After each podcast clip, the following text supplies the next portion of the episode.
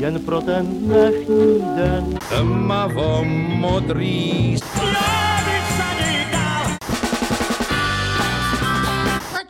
počkej chviličku. Láska je jako večernice. Vítejte u Supraphon podcastu. Svět hledačů je album, které skupina M-Effect natočila v roce devatenáct set sedmdesát devět.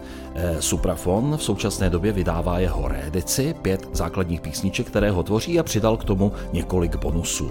Nejenom o té desce, ale i o době, ve které album vznikalo, si budeme povídat s Leškem Semelkou, jediným žijícím členem současnosti z tehdejší sestavy M-Effectu. Dobrý den, Lešku. Dobrý den, bohužel jediným žijícím z té sestavy, ano. Mě by zajímalo, proč skupina Blue Effect natočila tohle album pod názvem M-Effect. No, protože to byla ta sedmdesátá léta a samozřejmě tlaky těch vládnoucí třídy tady byly takový, že prostě se nesmělo propagovat nic anglického nebo amerického, to už vůbec ne. Takže jsme ani se nesměli jmenovat Blue Effect, a tak to někdo nám navrhl, že modrý efekt, no tak co, co jsme měli dělat, tak jsme na to nějak přistoupili na čas, a protože to bylo neskutečně blbý, to bylo jak Vesioli Rybiata z, z Ruska, no tak nevím, kdo z nás přišel na to, že by to bylo jenom M.Effect, což bylo taky jako přijatelnější. Prostě bolševik nám to takhle nařídil. Vy jste v té době, tedy v době, kdy vyšlo album, tak jste vlastně prožíval druhou etapu v téhle skupině. Vy jste byl hlavní předtím, a potom jste odešel a vrátil jste se. Proč vlastně došlo k těmhle odchodům a příchodům? No, tak já jsem ty první dva roky, byl jsem nadšen z toho, že jsem vlastně byl přizván Radimem Hladíkem do kapely, tak jsem tomu dával, a pořád se vedly řeči, jak natočíme, protože Blue Effect už měl za sebou první LPčko s Láďou Myšíkem, Meditaci, a pak Artie chtěla vydat anglickou Artie, tak jsem to přespíval anglicky. Všichni si strašně libovali, no a tak jsme jako se těšili, že natočíme, že vymyslíme a natočíme desku novou, svébytnou, zpívanou. A tenkrát to bylo takový, že se o tom jednalo, a pak přišel Radim s tím, že, že zpívanou Supraphon nechce, že chce nějakou jenom instrumentální. A tak se točila deska s Jirkou Stivým a takovýhle věci, a takový spíš jako polojazzovo něco, což mě naprosto neuspokojovalo, samozřejmě, protože jsem tam přišel jako, i jako zpěvák, a, a do jazzu se mi vůbec nechtělo. Pak se udělala nová syntéza čísla jedna, zase byla nespívaná, a mě to začalo trošku vadit, protože to se furt točily nějaké instrumentální věci, a mě to tak nějak docela mrzelo a vadilo. A jak je člověk mladý, tak, tak je tak, i takový jako prchlivej. A tak jsem tenkrát nějak nervově nevydržel. Řekl jsem Radimovi, že z toho jdu pryč, že nehodlám tady točit nějaký polojazzový desky, jen tak nějaký bez zpěvu a takový. Zvláště když už tenkrát jsem nemohl neslyšet odezvu na moje pěvecké výkony, protože najednou mě začali oslovovat právě i tady lidi i ze Supraphonu, nebo skladatel jako Boban Ondráček, Karel Svoboda. Karel Gott se sám ke mně přihlásil, že se mu strašně líbí, co dělám a jak zpívám. A tak ty si strašně považovali mýho zpívání, že jim přišlo takový jako originální, jako nějaký nový na tu dobu, a my pořád nic. No, no a do toho, protože se rozpadlo Flamengo, tak Honza Kubík a Guma, což jsou muzikanti, jichž je třeba si vážit, tak prostě to tak nějak ukuli, že, že jsme založili Bohemii, ještě, ještě do toho Michal Pavlíček, takže samý skvělí hráči tam, tak jsme začali. A taky ten začátek byl takový velmi dobrý, takový svervou pěkně a bylo to rokový. V podstatě to bylo takový navázání jakoby na kuře v hodinkách, že jo, to ten Kubík tomu dával tu barvu tím ságem.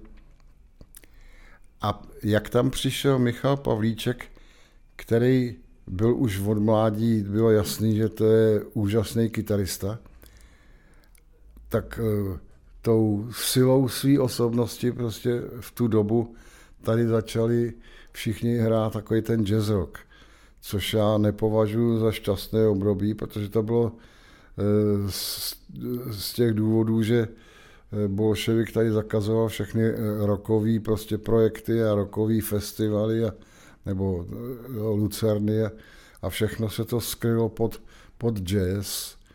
A teď všechny ty kapely hrály, v podstatě všichni hráli úplně stejně. Po přejatý věci Larry Coryell a Chick Corea a, a, a takovýhle. A všichni, všichni hráli stejně.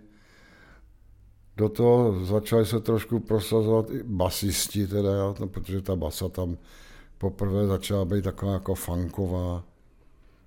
Ale všichni hráli v podstatě stejně a mě to nebavilo.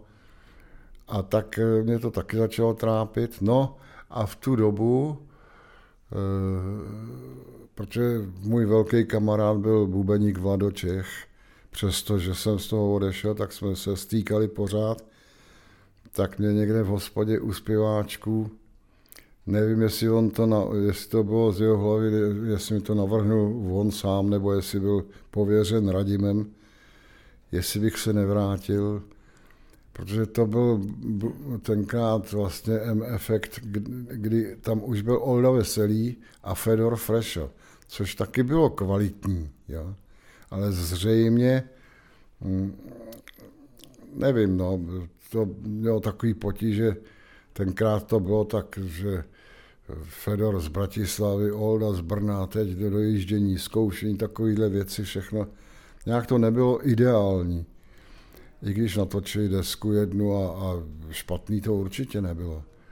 No ale tak ten Vlado mě vlastně tohleto tlumočil, tak, tak jsem se tam vrátil. No a právě v tu dobu už jsem měl ten novej takový nástroj, toho KORGA, takový ty možnosti začaly být jiný, zvukový.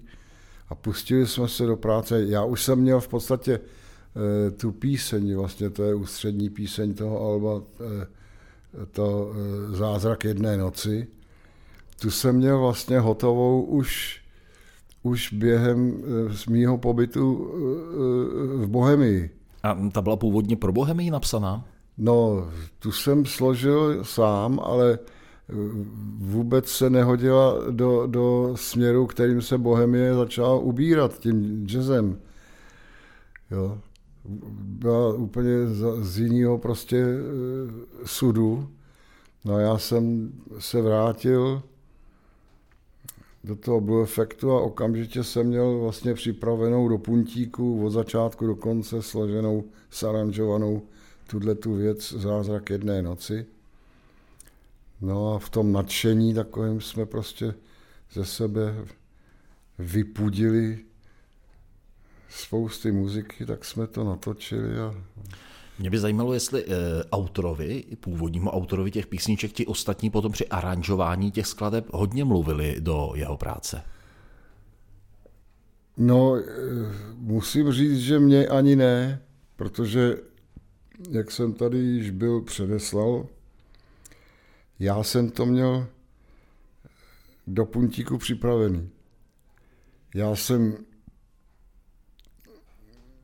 samozřejmě věci sólový, kytarový, to jsem bych, by, by, by, bych blázen a bláhovec, kdybych Radimovi říkal, co má hrát. Ale věděl jsem, tady je takováhle pasáž, ta přejde do této tóniny, teď se tady zvolní tempo, protože tady bych to viděl v těchto klávesách a A to, to všechno jsem měl připravený do puntíku, takže jiné věci jsme dělali úplně jinak. Že každý třeba Radim přines nějakou kytarovou takovou pasáž. To zahrál, bylo to takový jako velmi jako fajn, dobrý, technický.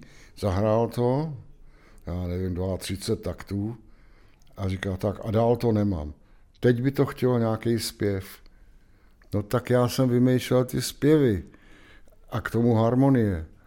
A to e, i v, v případě další desky, co jsme pak dělali třicet tři, takhle jsme to dělali. Ale to bylo proto, že Radim nebyl vybaven schopností zpívat. On neuměl e, vystavět zpívanou melodii. Prostě to, to, on to všecko vymýšlel na kytaru, i takový krkolomý melodie někdy, který nebyly ani zpěvný a já jsem tím pádem do toho takhle, ale s vědomím Radima samozřejmě e, zasahoval, e, protože e, Radim, já si myslím, že mezi náma po té hudební stránce došlo k takovému opravdu, jak se říkalo tenkrát, vzájemnému porozumění.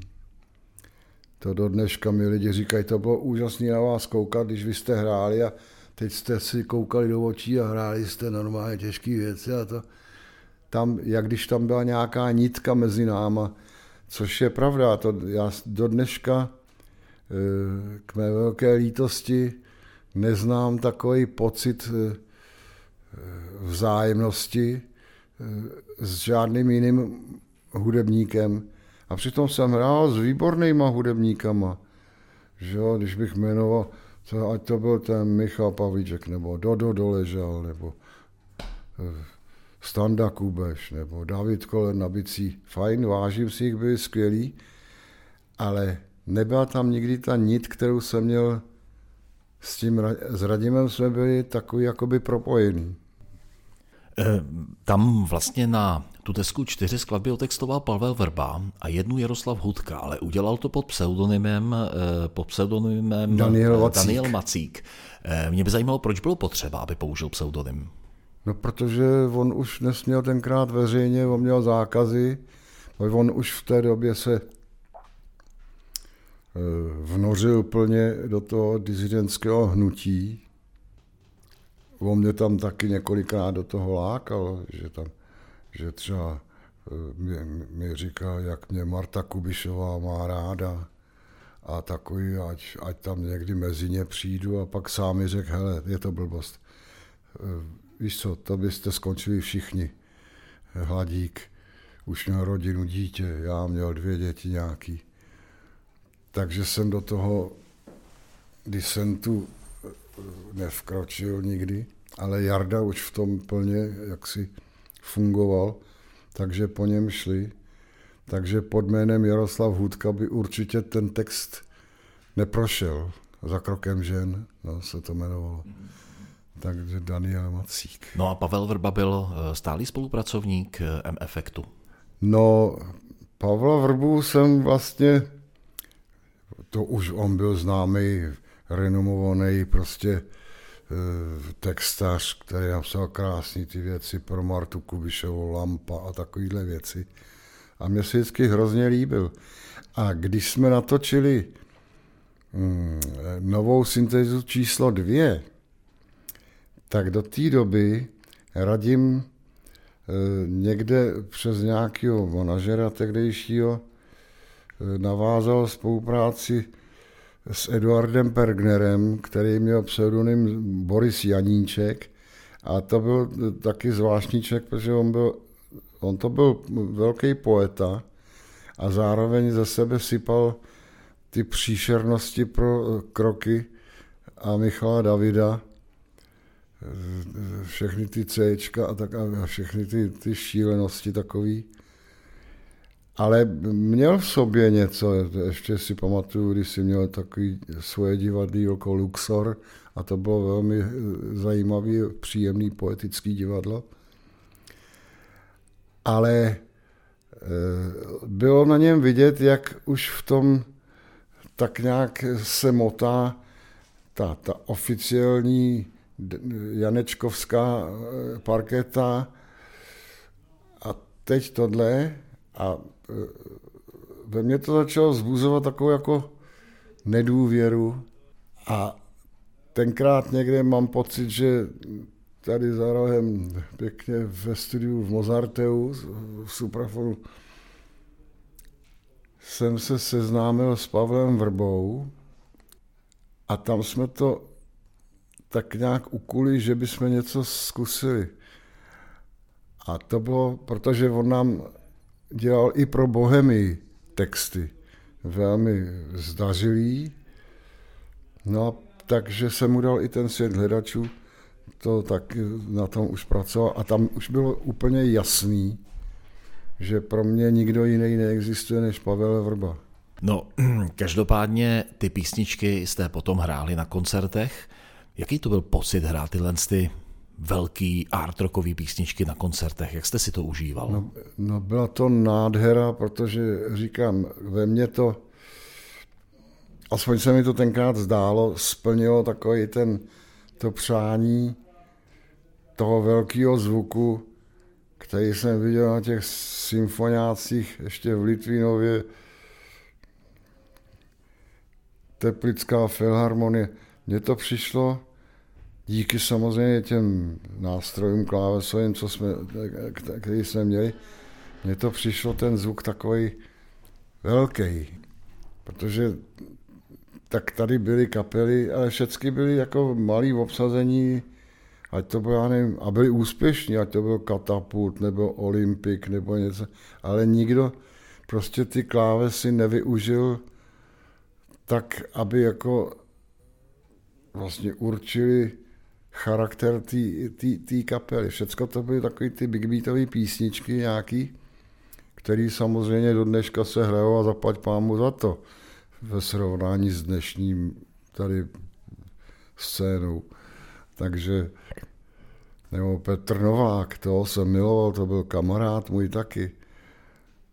Prostě to bylo od srdce, to bylo úžasný.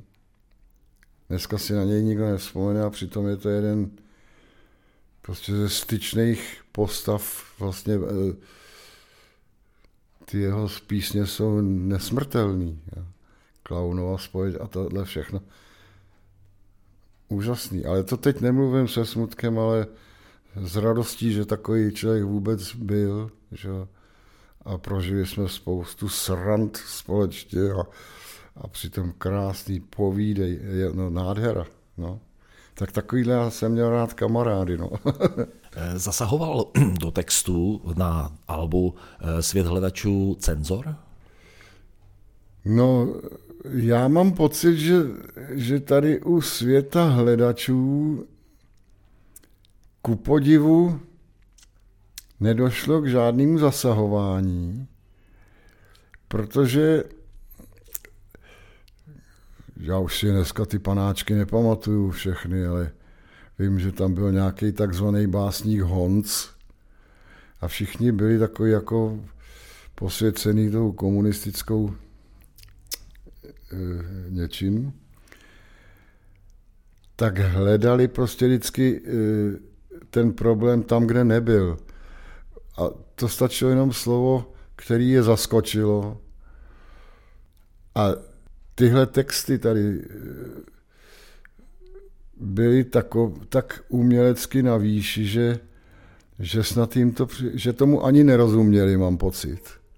Že vlastně ani nevěděli, nevěděli co, co básník Vrba chtěl říci. A aby nevypadali za blbce, tak do toho nemluvil. Ale jinak, když třeba šlo o nějaký... když jsem točil nějaký ty singlový písničky a takovýhle, tam to bylo zcela běžný. To stačilo, že někdo, já nevím, měl píseň, dneska mám prostě den blbec, už od rána se mi nedaří a, a teď ještě výtah nejede. No a průser, vy si soudruhu myslíte, že, naše, že jsme nějaký křováci, že nám nejezdějí výtahy našim pracujícím a takovýhle takovýhle bláboli, jo. Takže tam to bylo na denním pořádku, že se muselo nějaký slovo nahradit úplně něčím jiným. Mm. Na tomhle albu, tedy na reedici alba Svět hledačů, je sedm bonusů. Sedm bonusů. Zajímalo by mě, o jaký skladby se jedná, z jakého jsou období. No tak jsou tam, aniž by se mě tenkrát někdo ptal, tak jsou tam takový ty písničky, co jsem dělal na, na ty singly e,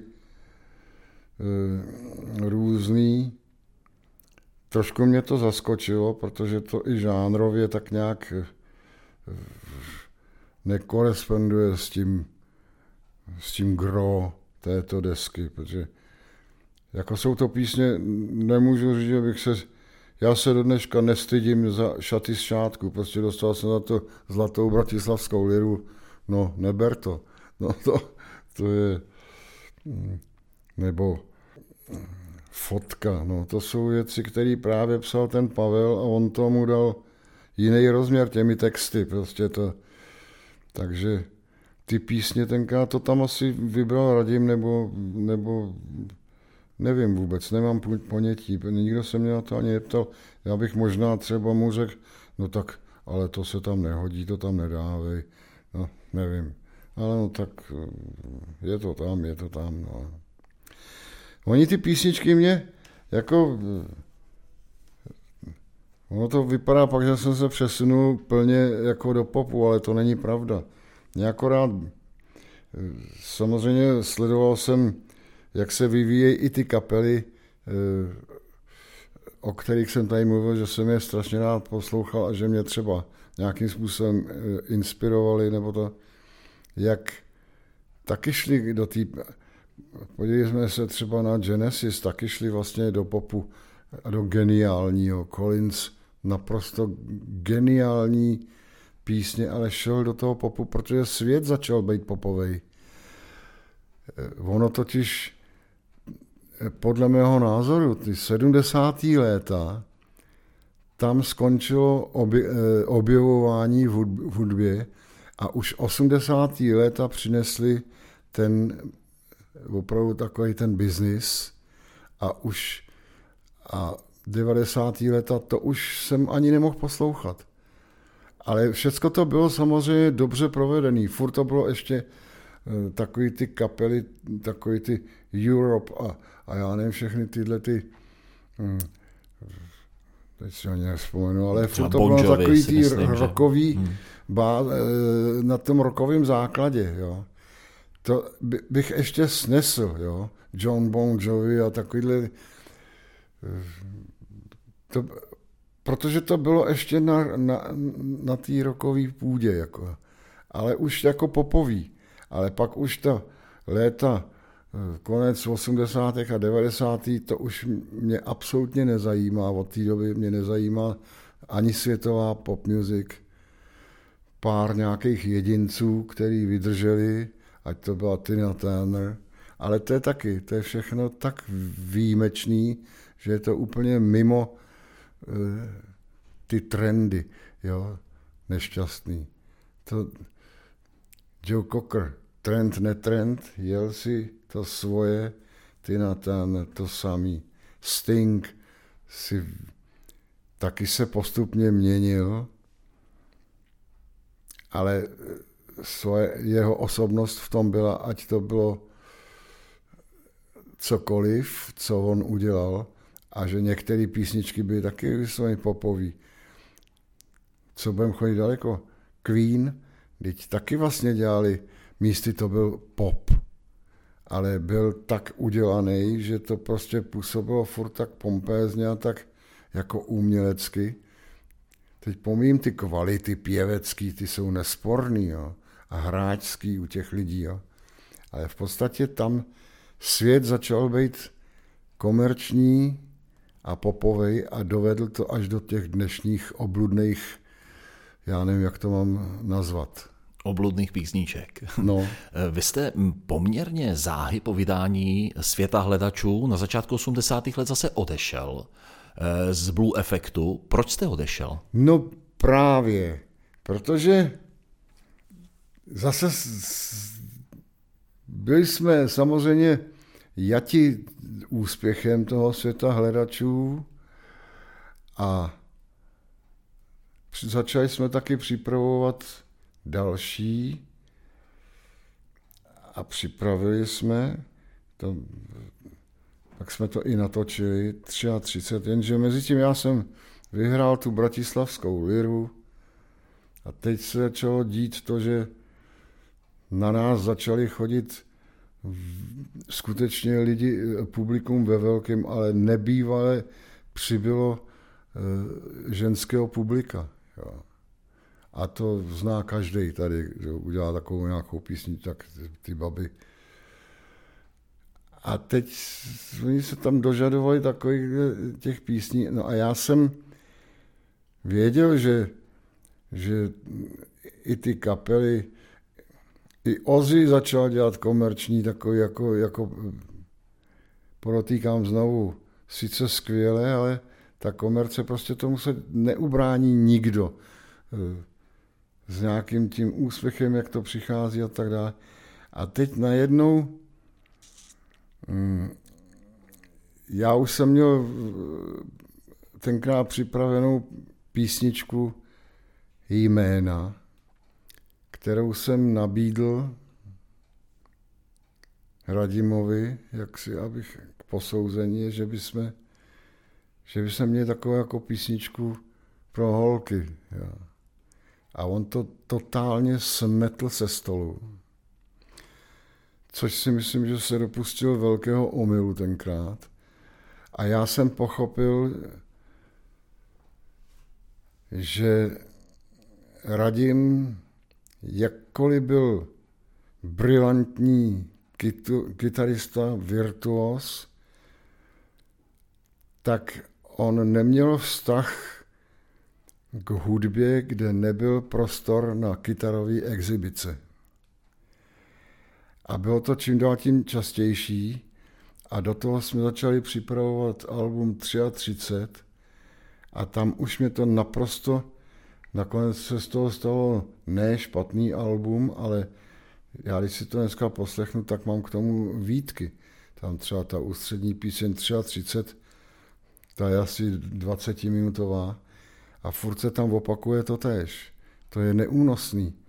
To není z hlediska jako skladatele, mě to naprosto neuspokojuje. To je furt, furt jak kolovrátek. Mně se to, mně to přišlo jako už mlácení prázdný slámy, v opakování toho, co jsme už dělali. A smetl tu píseň a tohle se ve mně začalo střádat. Taky tam byla nějaká uh, věc, že... No a já jsem tu píseň poslal uh, po té Zlaté liře, co jsem dostal, tak jsem ji poslal do, do Bratislavy, protože to byla jediná taková platforma, kde skladatelé mohli ukázat něco. No a tak oni to přijali a dostal to tam bronzovou liru. A ten Radim tu píseň úplně tenkrát smetl se stolu a mohli jsme krásně jako Blue Effect tam stanout a jako Blue Effect vyhrát a možná minimálně bronzovou, protože kdyby to bylo ještě za přítomnosti Radima, tak věřím tomu, že bychom dostali zlatou tu líru. Jo, to už byly takový, to si nechci teď jako fandit, ale přítomnost Hladíka by tutově tam byla, tím se tam byli prostě.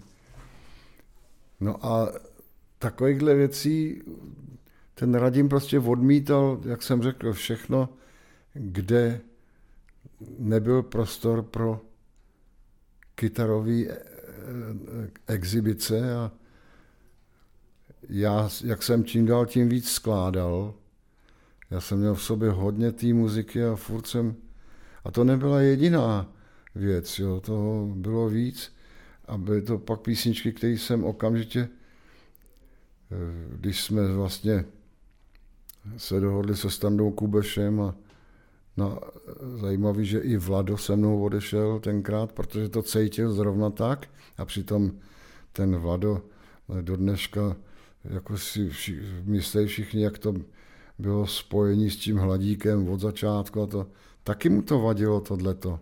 Radim byl příliš v zajetí svého vinohradského bytu.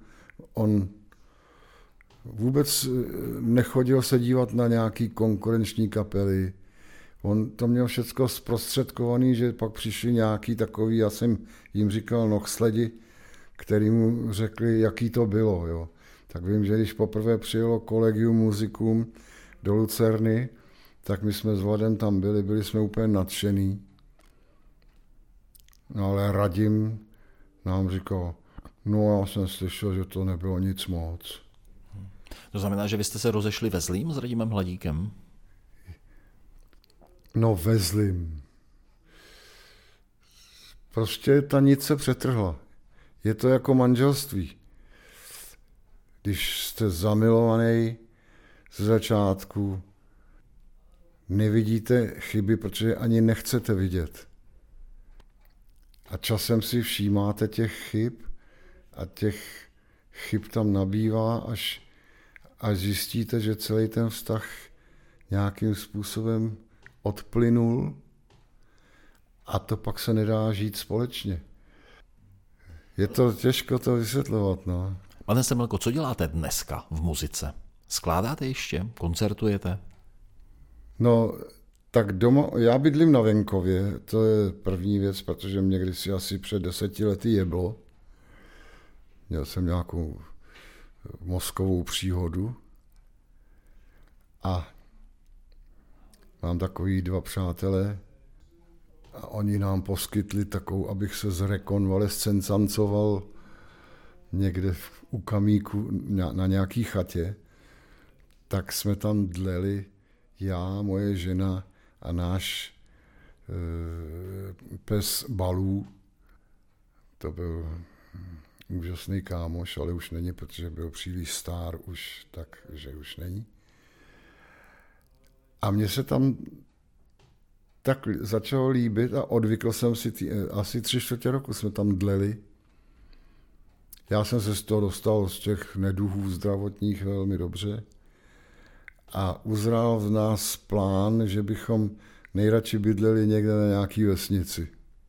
Protože Praha mě vůbec nechyběla a to už byla ta doba těch všelijakých pořád dokola různých párty a večírků a těch tý lakýrky, která mě vlastně nebavila, ale furt člověk to bylo takový, že tam jakože tam musíš jít, protože jinak seš úplně mimo a takový, no, a mě to vadilo.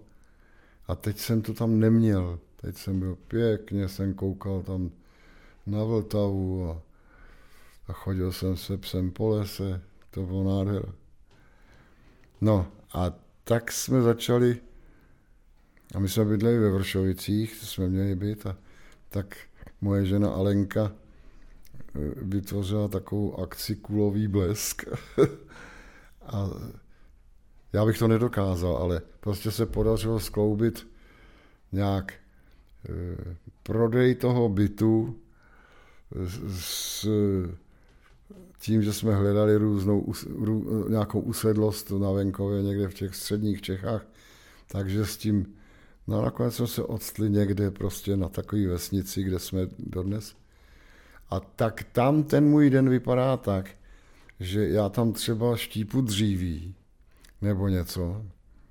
Můj den začíná rozcvičkou, že na dvoře se, seberu exkrementy po zvířectvu. Máme tam ten Balu, ten už je v hrobečku, ale máme ještě kavkazanku teď a jdu a dvě kočky, tak to tam všecko takhle obhospodařuju a když už toho mám plný zuby, tak jdu, zapnu si nástroje a hraju.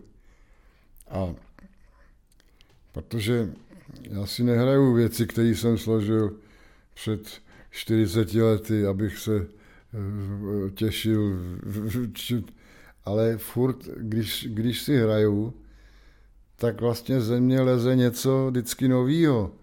A třeba z toho vzniká tak, že vlastně skládám pořád, ale nemá to cíl takový, že bych jako hodlal teď vydat desku, protože vím, že by si ji nikdy nekoupil. a, a takovou tu internetovou hudbu to ne, nedělám vůbec, jako nějaký takový, tak v podstatě je to takový jako, nechci, aby to vyznělo smutně, ale mám takový pocit, že se tak pomaličku loučím, jako, že se tak pomaličku loučím. Mm-hmm. Dobře, pane Semelko, já vám moc krát děkuju za rozhovor. O albu Svět hledačů a nejenom o něm hovořil Lešek Semelka, rozhovor vedl Jaroslav Špulák. Děkuju, já držte taky, se, mějte se krásně. Děkuju.